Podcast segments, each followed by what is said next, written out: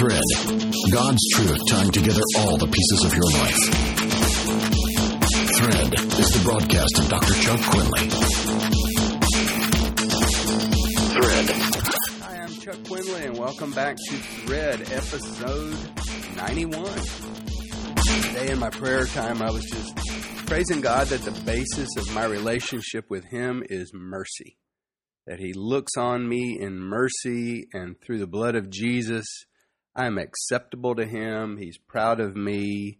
Everything about me is okay with God because of what Christ has done for us. And that is an awesome way to be able to live our lives. We just put on Christ like a garment, He covers us up, and we are now a man in Christ a new creation in Him.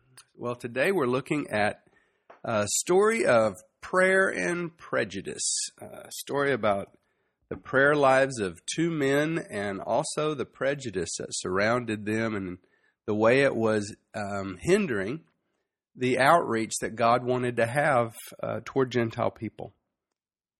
Um, in my childhood, global Christianity was largely a white European religion that was shared by those who were from the northern hemisphere and had a European or American background in their family.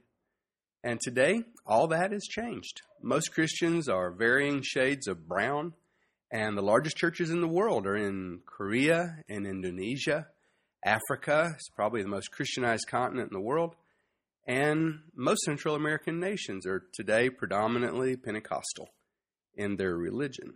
And we can trace all this back to Acts chapter 10 and to the beginning of a mindset shift in certain forward thinking leaders of early Christianity. Now, they can't, uh, those leaders can't take any credit for the mind shift because God did it. Uh, Jesus gave us a great commission in Matthew 28 19. He told his disciples who were largely country people from small districts, uh, kind of mountain people from small districts in Israel. And he said to them, Go therefore and make disciples of all the nations, all the ethnic groups, is what that means literally. And in Acts chapter 1, verse 8, he speaks to them again just before his ascension. And Jesus says, Okay, this is what you're going to do. I want you to start at your home base. We're going to spread the gospel throughout Jerusalem. And then you move to the basically the, the state that we're in, Judea. And then you spread out from Jerusalem to Judea. And then at the border of Judea is this mixed race place. And that's half Jews and kind of half messed up Assyrian bloodlines and just some confusion in their religion and in who they even are. And he says, That's next, Samaria. You're going to go into Samaria, and then you're going to go to the ends of the earth. Uh, but they didn't do that. Uh, they didn't do that for a number of reasons, but one of them is that if you look at the history of the Jewish people in the Old Testament, they have, especially at the end of the Old Testament, um, we have a, a time when they become seduced by the Gentile world. And every time Jewish people become close to Gentile people, the Gentile cultures call out to them. And these cultures were um, lascivious, they were lustful. You had temple prostitution, you had gods that you worship through drunkenness. And uh, it continued to be a snare on the life of Israel to the point that uh, they began to sacrifice their own children in the fire as the pagan nations did. Solomon himself built um, worship sites for all these different gods in the holy city of Jerusalem. And from there, the downward slide just takes off until finally God banishes the Jews from their own homeland sends them to live in Babylon. And while in Babylon, totally surrounded in a Gentile nation as slaves, you know, two tribes in Babylon, ten tribes just lost. The Assyrians just slaughtered them, spread them all over the world. Uh, you know, that's been their relationship with Gentiles. So for them, the cure against the wrath of God is stay away from Gentiles. They seduce us. They are uh, godless people. They are enemies of God, and they are part of like the devil's army. And every time they get near us, pain follows. So don't get near a Gentile. They're, they uh, defile you. Even if you touch a Gentile, uh, or you don't even have to touch a Gentile. Touch something that a Gentile touched physically, and you become defiled. And consequently, early Christianity was 100% Jewish. Many Christians could not in those days conceive of Gentiles as part of God's plan. They just saw themselves as a pure Jewish renewal movement but they had the Great Commission go to all the nations of the world. And God drives them out of the city. They're in Jerusalem, they won't go out. Then, you know, we've already covered the story of Paul and the great persecution, and that scatters a lot of them out of the city. They run away from the persecution, but with the exception of the Antioch church, most of the preaching they did was to the Jewish community in Jewish synagogues. But Acts chapter 10, God takes over.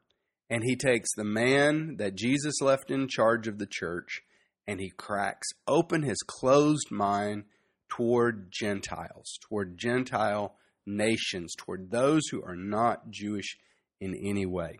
Now, this book, uh, we're in Acts chapter 10, and it opens with these words It's a story of a Gentile man said, Now there was a certain man in Caesarea called Cornelius, a centurion of what was called the Italian regiment, a devout man, and one who feared God with all his household, who gave alms generously to the people and prayed to God always. And about the ninth hour of the day, he saw clearly in a vision an angel of God coming in and saying to him, Cornelius. That's how the story opens. Uh, and a little background here the Romans were invited in by the Jews about 100 years before this story because the Jews were fighting among themselves. Some Jews were very Greek in their way, they even had surgeries to remove their circumcision. Uh, so they wouldn't look so different as when they were wrestlers.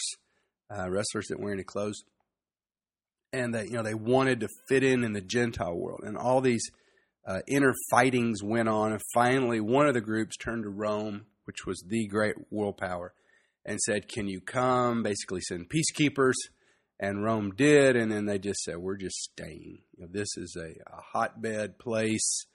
Uh, it's always creating trouble. We're going to just take this. It is the land bridge between Europe and Africa."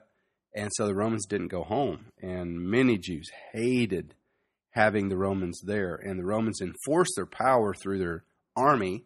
And this man is a, um, a non commissioned officer in that army. So, I mean, he's not just a Gentile on Jewish soil, he is a member of the occupying forces. And yet, he has signs of spiritual integrity. Uh, it opens by saying he was a devout man. And it uses a word that's a little different from the other times that that word is used in the New Testament. Uh, eusebes is the word they use, and it means that he he had he expressed himself in devoted activity, um, and he did that with energy directed by this holy awe of God. Okay, he's not just a, a, a man who just sits and emotionally ponders God and loves God. He is he's an, an action man and he has devoted activities. He does things. He uses his body, uses his power, he uses his money, he uses his house, and he expresses his love for God through devoted activity. He lives with an awe of God and he wasn't shy about it and he wasn't embarrassed as a soldier to uh, display this and to try to influence people around him. He was over a hundred men, and he was a non-commissioned officer. Uh, he feared God. He had this reverential awe of God, And it says uh, on down there, he gave alms generously. So he used his money and gave money away, looked for people to help. And finally, it says he was always praying. So this story begins with the prayer life of Cornelius the Gentile. And then it moves, the next link is the prayer life of Simon Peter. Because as Cornelius is praying, an angel appears to him in prayer uh, and, and says these words in verse 4 two things. Your prayers and your alms, your giving away of money, have risen up before the Lord. It's pretty significant. You know, this man has no connection to Judaism. He is outside of the gospel, and yet his heart leads him to do the right thing. And the right thing is he is always talking to God. He's pouring his heart out to God, and he's using the wealth that God gives him. And the Lord says that is like a sweet smelling sacrifice before the Lord, and you are being rewarded uh, I'm going to bring you into something new. Send men to Joppa, to Simon the tanner. He lives by the sea. Ask for Peter. And the angel leaves. You know, I remember uh, when I was in college, we had a big national Christian leader named Jerry Falwell, and he was pretty hardcore in his uh, mm, conservatism, and the press was always baiting him. And I remember one day they asked him a question Does God hear the prayer of non Christians? And uh, he, you know, he didn't want to give away anything about how important the gospel is and how central Christ is and how there is no other way. So, you know, his answer was like, no, you know, God cannot uh, respond to the prayers. Well, you know, it's not for us to say what God can and can't do. He just does what he does. And, you know, here's a story about a man who, as far as the definition that we would follow of what it means to know God and to know Him in forgiveness of your sins and to know salvation, Cornelius does not know the gospel about Jesus. He, you know, he's he's not fitting into, you know, the whole Christian way, and yet God is talking to him.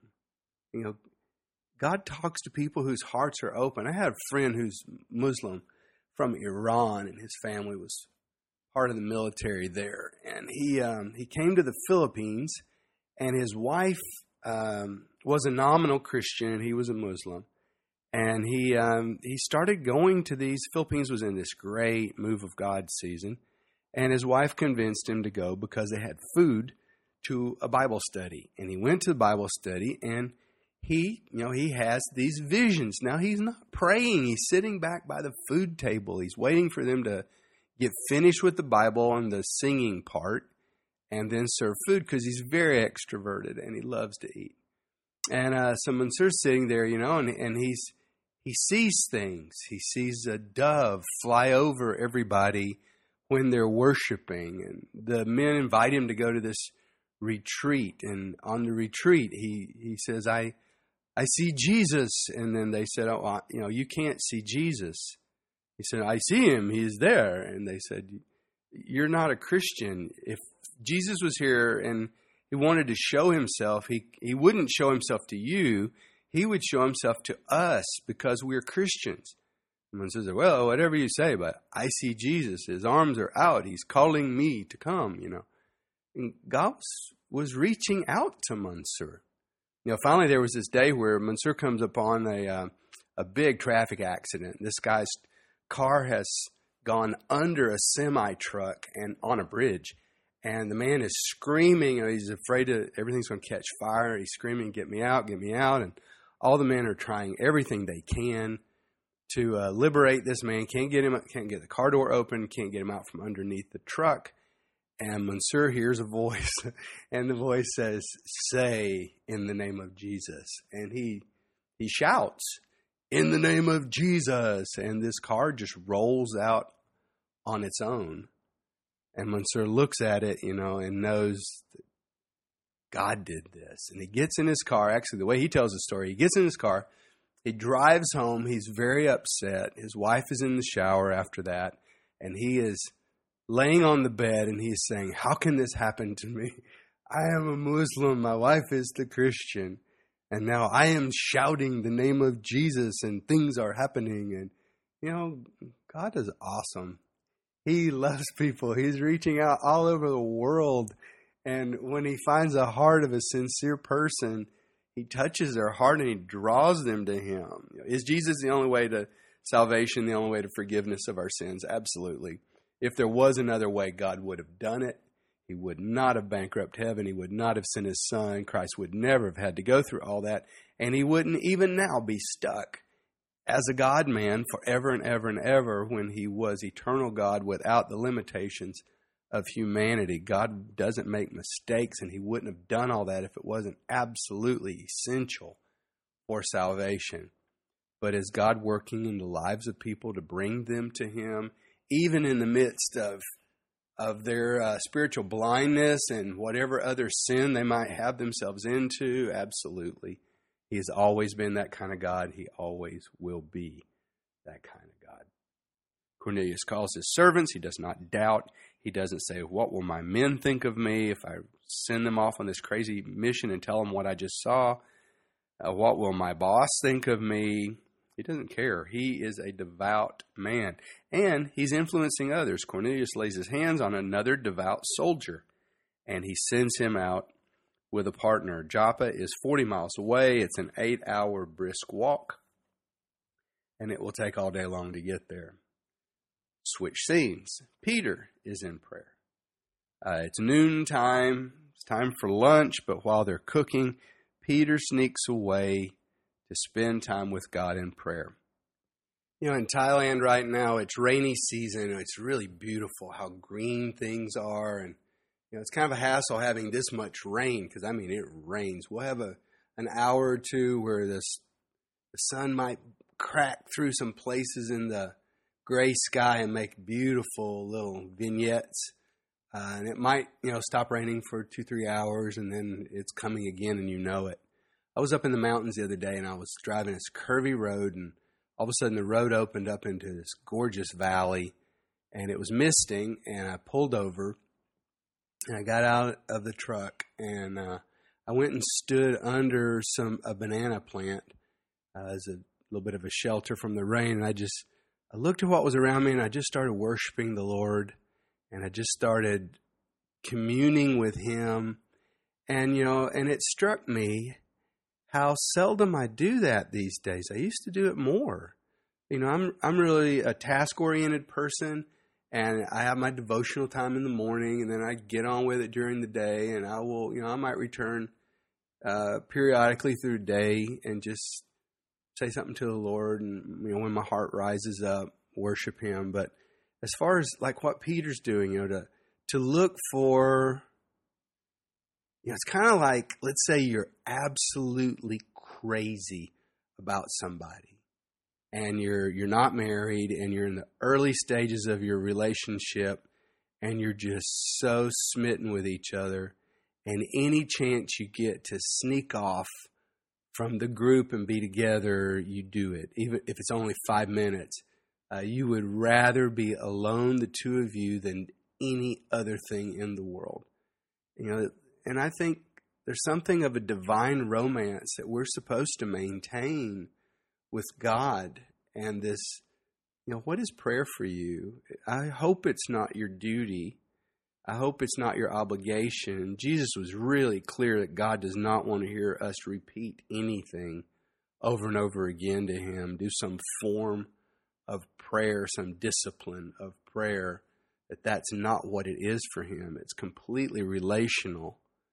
But, you know, Christ got up early in the morning, not because he had to, but because he wanted to. There were nights that he stayed awake all night, spending time in prayer. He, he was he was prone to do what he's taught Peter, and now it's in the heart of Peter to do that. He's very hungry. He wants to eat lunch, but but he sees a chance. Hey, nobody's watching. Everybody's getting ready for the meal. I could slip away and be with the Lord again. And he steals those moments. And you know, I hope you'll do that this week. And I'm going to make a point in my mind to remind myself to always be looking for those those opportunities this week to to slip away and to renew my my love and prayer time that you know that there are times that we have with the Lord that Nobody needs to know about them, and it's not for the public. This is personal. It's just between us and the Lord. And uh, if you'll go there, God will show up. You know, just go there and express your love, express your gratitude to Him. Just love on the Lord. That's the that's the commandment. When people ask Jesus, "What does God want from us?" He said, "Love God. Just love God. Love Him with all of your heart. Love Him with your mind. Love Him with your soul. Love Him with your all the strength of your doing. Love God." Let's just love God. And He'll guide us in the things that we are to do. Because as Peter goes away and loves the Lord, he has his own spiritual experience, and God deals with his prejudice. Uh, I'm not going to have time to get into the prejudice part. Let's just stop on the prayer, and we'll pick it up next time uh, on how God uses this event to begin breaking down the prejudice that was in the body of Christ that kept them from evangelizing. But, you know, prayer is the willingness to hear God speak. It's the willingness, the the openness to have a conversation with him. So we talk some, we listen a lot, but just by showing up and by going to that, that private place, it's a statement to God that I really want to know you. I want to be with you. And if we will make that statement and make it again and again, like Cornelius did, he was always making that statement to God I am seeking you, Lord. You don't have to seek me. It's not your place to have to run after me and always chase me and this be one sided. Cornelius, you know, was putting his he's putting his back into this relationship. You know, I want to seek you. I'm going to chase you. I'm going to love you. I am going to live in awe of you. And God told him, I see what you're doing. I watch the energy of your life. I, I am there when you are praying, and I am here to respond to you. You live like that before God, my friend, and He will respond to you. That's all for now. If you want to uh, write me, you can do it on my Facebook page. Chuck Quinley is the Facebook page, or write me an email, chuck at quinley.com. I would love to hear from you. See you next time on Thread is the broadcast of Dr. Chuck Quinley. Log on to Quinley.com